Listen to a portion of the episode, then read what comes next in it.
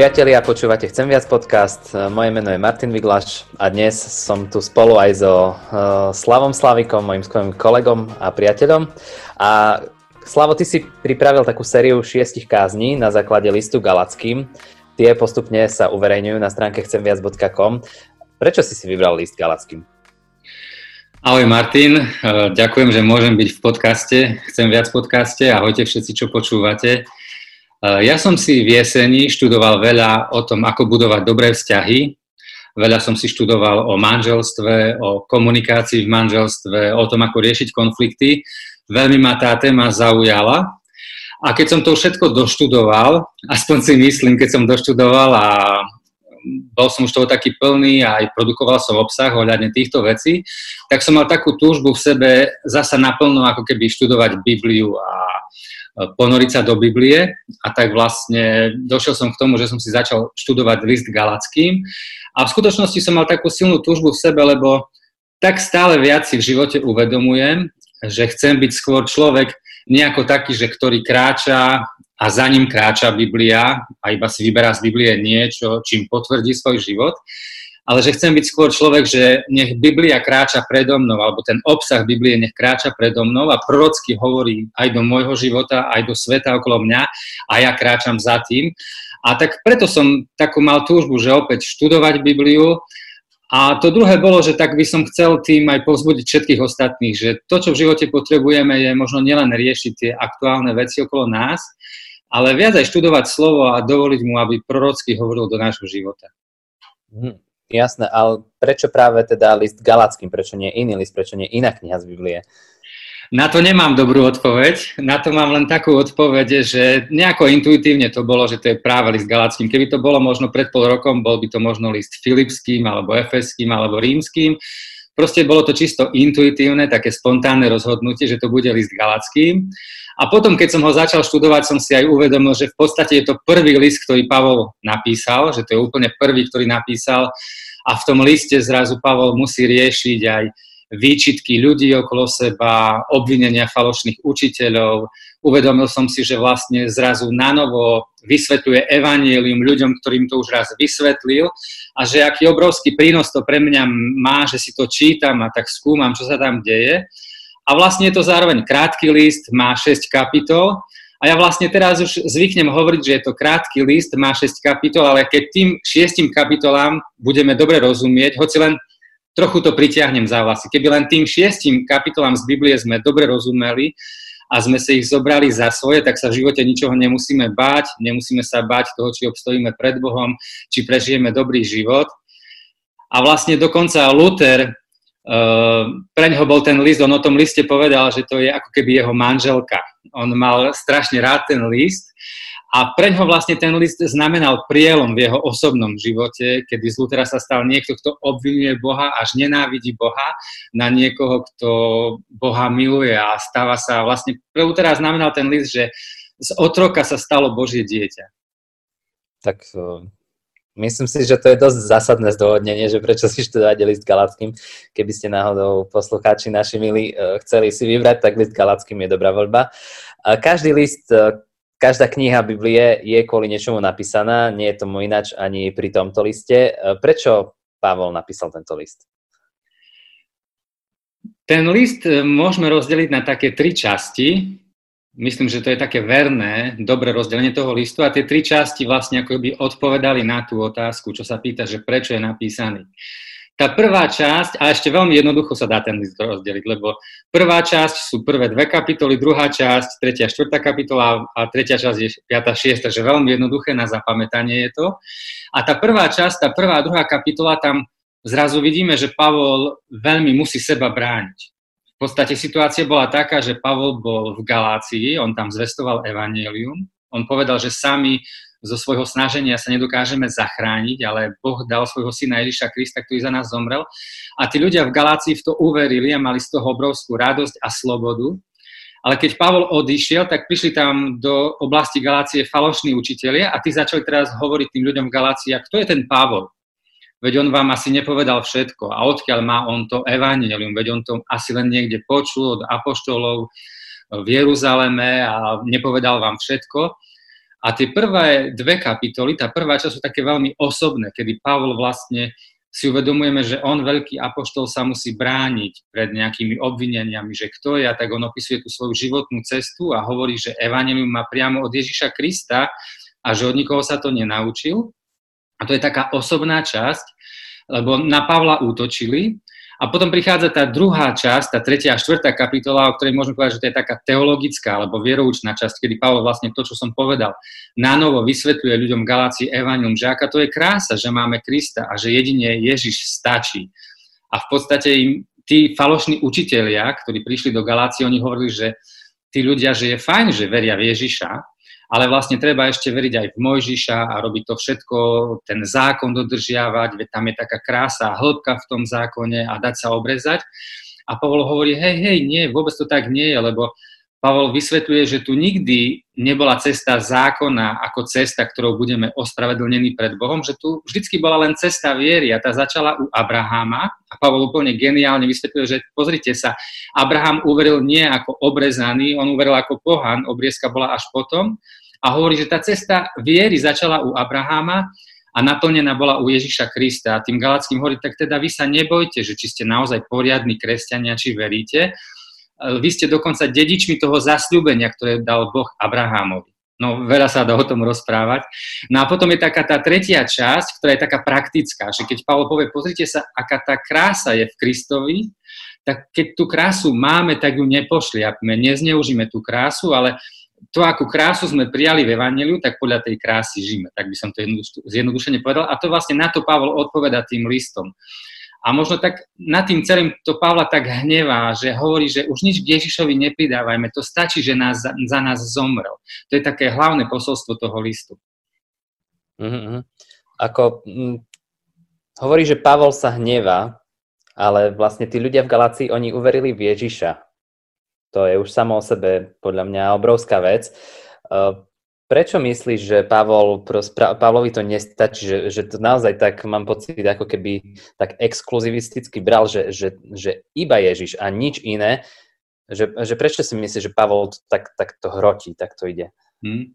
To je veľmi dobrá poznámka. Vlastne, keď si čítame ten Galackým, tak sa presne to môžeme spýtať, keď to tak prvýkrát čítame, že Pavol, prečo to tak hrotíš, prečo? Veď, veď nie je to už skvelá vec, že tí ľudia, ktorí boli pohánmi, ktorí nič nevedeli o Bohu, zrazu už veria v Ježiša, že no a čo, že ešte trošku niečo iné k tomu primiešajú, veď, veď už to je veľká vec, to by sme si mohli povedať.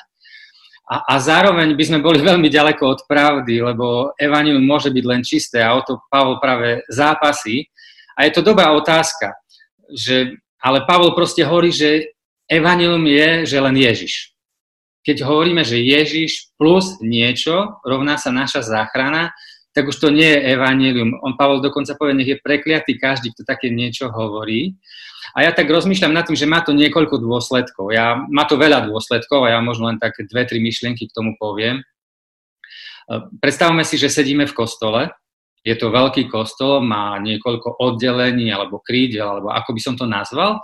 A je nás tam veľa veriacich ľudí a sme s rôznym pozadím, z rôznych kultúr a pozeráme sa dopredu ako keby na Ježiša. Ale zrazu niektorá skupina ľudí niekde dole v strede si povie, že hej, halo, ak chcete byť naozaj poriadnymi kresťanmi, ak chcete naozaj vidieť na Ježiša tak, ako máte na neho vidieť, tak si musíte sadnúť tu sem k nám.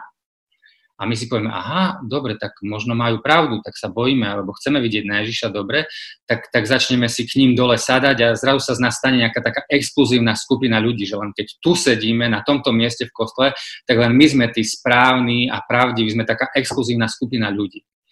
A Pavel presne toto chce povedať, že halo, že toto nie, toto nerobte, tu neexistuje už nejaká exkluzívna skupina ľudí z nejakého národa, tu každý z hociakého národa, hoci kto, kto sa pozera na Ježiša, má spásu, nemusí sedieť na nejakom konkrétnom mieste, nemusí robiť nejaké konkrétne skutky. A to bolo veľmi dôležité a je skvelé, že Pavol na to poukázal, lebo aj nám by sa mohlo stať ako Slovákom, ktorí veríme, že my sme museli byť nejaká ako keby časť najprv židovstva, dodržiavať niečo židovské, aby sme vôbec mohli byť veriacimi. A Pavol hovorí, že toto, toto je úplne mimo. A zároveň to má taký dôsledok, že keď my povieme, že Ježiš plus niečo ešte, to je ako keby sme Bohu povedali, že Bože, ďakujeme, že si dal za nás Ježiša, že za nás zomrel, a zároveň ako by sme povedali našim skutkami, našim konaním, že ale to nestačí. Hej. Super, že si ho dal, ale to nestačí. My ešte toto a toto musíme spraviť, aby sme boli naozaj spasení. A to je v podstate, keď si to vezmeme, tak to je rúhanie Bohu, ako keby Boh nevedel, čo robí, ako keby, boh, ako keby to Božie dielo nebolo dokonané. A možno po, iba jeden ďalší dôsledok poviem, že v podstate, keď začneme dávať dôraz na to, že Ježiš plus niečo, čo my robíme, tak v podstate už nikdy nemôžeme mať dokonalú radosť alebo si byť istý svojou spásou. Lebo keď to je aj na niečom, čo my robíme a my nikdy nedokážeme robiť dokonale to, čo robíme, tak stále by sa do nás vkrádal nejaký strach, nejaká neistota. Urobil som naozaj všetko, čo mám, naozaj, naozaj všetko je tak, ako má byť. A vlastne stále by som mal neistotu, stále by som mal nejaký strach, či a nikdy by som už nemohol mať tú dokonalú radosť a slobodu. A práve o tom Pavol hovorí, že my, ktorí sme veriaci, my už máme dokonalú radosť, dokonalú istotu, my už sa nemusíme ničoho báť. Čiže, dobre, zhrniem to. Vždy, keď niečo primiešame k Ježišovi, nevedie to k hlbšej duchovnosti, aj keď my si to myslíme, ale vedie to k strate slobody a radosti a vedie to preč od istoty, že všetko máme v Bohu. Jasné. Uh, List Galackým, teda hovoril si, že Pavol sa tam hneva na začiatku, ale mnohí ho aj tak volajú, že je to taký nahnevaný list. Môžeme povedať, že list Galackým je nahnevaný list? Asi áno, môžeme to povedať. A ja mám tam také ale v tom. Určite sa líši od ostatných listov. Každý iný list, ktorý si od Pavla čítame, má taký pozdrav na úvod, má také poďakovanie za vieru tých ľudí a je, tak začína tak príjemne a list Galackým to nemá. List Galacký má len krátky pozdrav a hneď Pavol vlastne prichádza s takou výčitkou smerom Galackým. Čiže je, je to úplne, tým tónom toho listu je iný ako tie ostatné listy. Čiže dá sa povedať ako na taký prvý pohľad, že je to nahnevaný list ako keby. Ale zároveň, keď si ho tak viac a viac čítame a študujeme, tak vidíme, že to nie je, že hnev, lebo hnev, ale že tam vidíme skôr za tým celým, že jak Pavlovi záleží na tých ľuďoch ako mu to je ľúto, že, že už verili v Krista, mali slobodu, mali radosť, mali spásu a teraz vlastne od toho upúšťajú a je mu to tak strašne ľúto ako otcovi pri svojom synovi, keď zrazu syn opúšťa niečo krásne, čo už, čo už dostal ako keby do vienka. A napríklad tam si čítame v 4. kapitole, hlavne sa tak láme ten tón toho listu, kedy Pavol hovorí, že, že tak by som chcel zmeniť pri vás ten tón svojho hlasu, alebo hovorí, že, že trpím pri vás až pôrodné bolesti, aby bol Kristus na novo sformovaný vo vás, že vidíme akoby hnev v tom liste, ale, ale hnev e, spolu s láskou, taký, že s takým zápasom, s takou túžbou. Čiže, čiže povrchná odpoveď by bola, že to je len nahnevaný list. Skôr je to taký list takého plného záujmu, takej lásky Pavlovej, také, že by mu bolo ľúto, aby tí ľudia stratili krásu Evanielia, keď už ju raz mali. A keď si čítal ten list, tak eh, čo tam bolo pre teba takéto najkrajšie, to, čo ťa najviac oslovilo? Ja vlastne to aj tak hovorím, že v tom liste sa nachádzajú jedny z najkrajších slov, ktoré sú napísané o nás veriacich ľuďoch. A tie slova sú, že my už nie sme otroci, ale sme Božie deti. A vlastne myslím, že toto zažil Luther, keď zažil taký prialom vo svojom živote. A vlastne o tom bola reformácia v skutočnosti a to si asi málo kto z protestantov uvedomuje, že reformácia začala tým, že niekto si uvedomil, že už nie je otrok, ale že už je Božie milované dieťa. A toto sú podľa mňa jedny z najkrajších slov, ktoré sú o nás veriacich v Biblii napísané. A toto si ja so sebou odnášam. A ja tak hovorím, že v kostoloch sú ako keby dve skupiny ľudí. Že jedni čítajú Bibliu, modlia sa, spievajú duchovné piesne aj druhí čítajú Bibliu, modlia sa a spievajú duchovné piesne. Navonok ako keby žiaden rozdiel. Ale jedni to robia zo strachu, že sa Boha ešte boja, chcú pred ním obstáť, ale tí druhí to robia už z radosti, lebo pochopili, že Boh ich prijal a že ich miluje. A to má strašne obrovský dopad preto, aký ten človek potom vo vnútri je a ako koná. Ten, ten prvý typ, ktorý má strach, tak je taký, je proste zákonník. Proste stále by dával len príkazy, zákazy a myslím si, že keď vidí ľudí okolo seba, ktorí zlyhajú, tak sa z toho trochu teší lebo nie je taký zlý. Ale človek, ktorý už má takú tú istotu a to, že Božie dieťa je prijatý, tak keď vidí, že niekto zlyha, tak mu je to ľúto, chce pomôcť, proste má úplne inú identitu. Človek, ktorý vie, že je Bohom prijaté dieťa, je emočne vo svojom vnútri na tom úplne inak ako človek, ktorý sa bojí Boha. A ja poviem ešte to, že keď sme veriaci, A keď sa ešte bojíme Boha, tak potom aký je rozdiel medzi veriacim a neveriacim človekom v tom praktickom živote? Nie. Veriaci človek je ten, ktorý sa už ktorý sa nebojí Boha, ktorý vie, že to je jeho otec a to je potom obrovský. Boha nech sa boja tí, ktorí v neho nevložili svoj nádej. Ale tí, ktorí, sa, ktorí vložili svoju nádej v Boha, tí sa už nemusia báť. A to je vidno v ich živote, v tom, ako konajú, ako rozprávajú, ako k iným ľuďom sa správajú. Jasné. A ty osobne, čo z toho si teda odnášaš, z toho štúdia? A, ako naozaj veľa vecí si odnášam. A asi každému by som chcel povedať, ak to ešte vydržal doteraz počúvať, by som povedal, že naozaj, že, že, že je treba si čítať, študovať, premýšľať nad uh, tou istou kapitolou aj niekoľko dní, aj niekoľko týždňov a objavovať, že tak veľa je tam bohatstva a hĺbky. Ale možno poviem takú jednu, dve veci, že asi, že keď dostanem otázku, to, čo list Galackým chce povedať možno pre každého, hej, ja poviem to tak úplne prakticky inak, že kebyže dostanem otázku aj v noci, keď hej, ma niekto zabudí, že prečo by si mal ísť do neba. A ja poviem, že preto, že Ježiš za mňa zomrel. A to by malo byť všetko, čo, čo poviem. Lebo často, keď sa teraz niekoho spýtaš, prečo by si mal ísť do neba, prečo by si mal byť zachránený, povieš, no verím v Boha, verím v Ježiša a však celkom žijem dobrý svoj život a robím to a to a to. A to je presne to, proti čomu Pavol bojuje, že nie, ty povedz len, lebo Ježiš za mňa zomrel. A vtedy máš slobodu a istotu a radosť. Keď niečo ešte k tomu, že a preto ešte čo robím, tak vlastne potom nikdy nemôžeš mať tú istotu a radosť a slobodu. Čiže keď sa zobudím aj v noci, o druhej v noci ma niekto zobudí, prečo slávo do neba? Lebo Ježiš za mňa zomrel. To je vlastne celá odpoveď.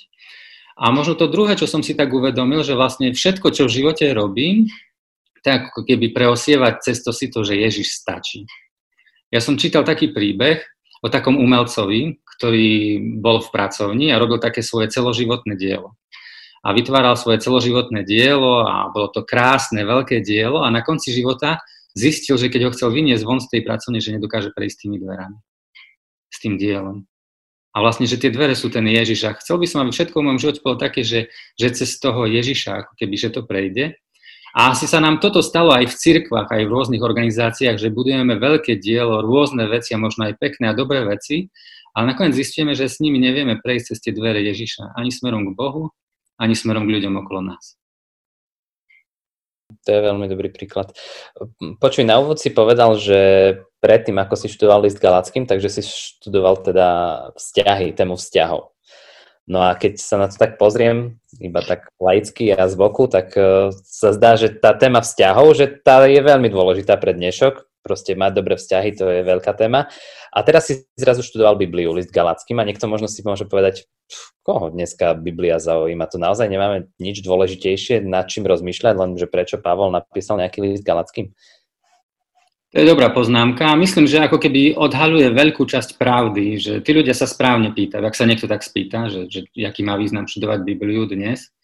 Ale myslím, že odhaluje aj časť zlyhania, že my sme zlyhali ako kresťania, že, že, že nedokážeme ľuďom ukázať, že, že Biblia je relevantná pre dnešok, že ten obsah Biblie má strašne veľa čo povedať pre človeka dnes. A ja musím mať, že aj ja v tom zlyhávam, že ako keby sme niekedy takí ako keby pozadu, že prečo to tak nevieme viac vyniesť z toho slova aj pre naše vlastné životy a pre tých ľudí okolo nás.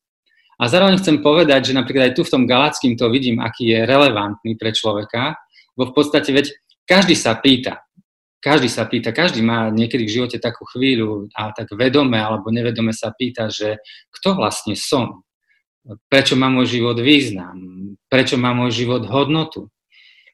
A, a, a často tú odpoveď hľadáme v tom, že, že aha, môj život má hodnotu v tom, čo robím, v tom, čo dokážem, v tom, aký som. Či som, keď som dobrý oco, keď som dobrý oco, tak môj život má výbornú hodnotu. Alebo keď vychovám dobre svoje deti, alebo keď niečo dobre v práci vykonám, alebo keď sa správam dobre ľuďom, že vždycky má ten môj život význam v tom, čo dokážem spraviť. Ale ja sa pýtam, ale čo vtedy, keď zlyhávam, keď nedokážem proste žiť ten svoj život tak, ako aj ja chcem, alebo ako, je dobre, čo keď, čo, keď, čo keď zlyhávam, čo keď sa mi to nedarí, že v čom má potom môj život hodnotu. A ja som čítal nedávno príbeh jednej ženy a ten príbeh to dobre ilustruje, ja ho trošku tak prerozprávam. A tá žena, lebo, lebo na tom vidíme vlastne, že k čomu to vedie, také rozmýšľanie človeka. A tá žena povedala, vyrastala som v kostole A tak som si hovorila, som niekto, mám význam, môj život má hodnotu, lebo som morálna, lebo som dobrý človek. A potom, ako som dospievala, do uši sa mi dostala pieseň, že nie si nikto, kým ťa niekto nemiluje. A tá pieseň sa mi vrila dovnútra, hovorí. A tak som si myslela, že keď nájdem toho pravého, tak bude všetko dobre v mojom živote. Ale bol z toho zmetok, raz som bola hore, raz dole, podľa toho, či ma niekto mal rád, bola som vo vzťahoch, v niektorých som nemala byť, z niektorých som mala vystúpiť, ale bála som sa, aby som nezostala sama. A potom mi priatelia povedali, zabudni na to, nie si niekto preto, lebo ťa niekto miluje. Nemala by si zakladať svoju hodnotu, že si niekto na tom, či ťa miluje nejaký muž. Si niekto, lebo si úspešný človek, máš kariéru, zarobíš peniaze, získavaš vplyv. A ona hovorí, a tak som sa zamerala na to. V tom bola moja hodnota. Ale keď prišiel neúspech a potknutie sa, ničilo ma to presne tak isto ako zlyhanie vo vzťahoch s mužmi. A potom niekto prišiel a povedal, nepotrebuješ to všetko, aby si sa cítila, že si niekto, potrebuješ len vedieť, že si dobrý, milý, solidný človek, ktorému záleží na druhých. A ona hovorí, a tak som sa hodila na vlnu pomáhania, dobrovoľníctva, načúvania druhým, ktorí majú problémy, pomôcť ľuďom, ktorí sú na dne až kým som nakoniec nebola úplne vyčerpaná. A ona potom ďalej hovorí, a nenávidela som sa, lebo som mala milovať ľudí okolo seba a ja som ich nemala rada. A potom to celé zhrnula a hovorí, najprv som bola niekto, môj život mal hodnotu, lebo som bola morálna. Potom mal môj život hodnotu, lebo som bola pekná a milovaná. Potom mal môj život hodnotu, lebo som bola úspešná. A potom mal môj život hodnotu a význam, lebo pomáham. A nakoniec som si uvedomila, že vo všetkých prípadoch som sa chcela zachrániť sama zo seba svojim konaním a to, čo som potrebovala, je vedieť, že Boh ma miluje, lebo ma miluje, nie preto, čo dokážem a že ma miluje, aj keď zlyhám. A keď som tomu porozumela a prijala, tak to zmenilo všetko. A ja keď som ten príbeh počul alebo čítal, tak som si uvedomil, že vlastne tá žena tiež presne hovorí to, že naša skutočná hodnota nie je v tom, čo dokážeme my, ale v tom, čo pre nás spravil Boh. A o tom je celý list Galackým. A že my chceme nájsť hodnotu v niečom z tohto sveta, a len keď ukotvíme mimo tohto sveta v Bohu, tak prežijeme v tomto svete pekný život. A tú hodnotu nám nikto nedokáže vziať. Tak napríklad, a toto je úplne relevantné pre človeka dnes. Tak myslím si, že toto bola úplne fantastická bodka. Uh, aj za týmto podcastom, aj za listom Galackým. Myslím si, že to veľmi dobre zhrňa. Priatelia a Slavo, ďakujem za to, že si teda s nami strávil tento čas v podcaste, že sa podelilo svoje myšlienky. Priatelia, počúvali ste Chcem viac podcast. Ďalšie podcasty nájdete na streamovacích platformách Spotify, Apple a tak ďalej. A samozrejme aj na stránke chcem viac.com. Tešíme sa na ďalšie stretnutie s vami prostredníctvom podcastov. Ahojte.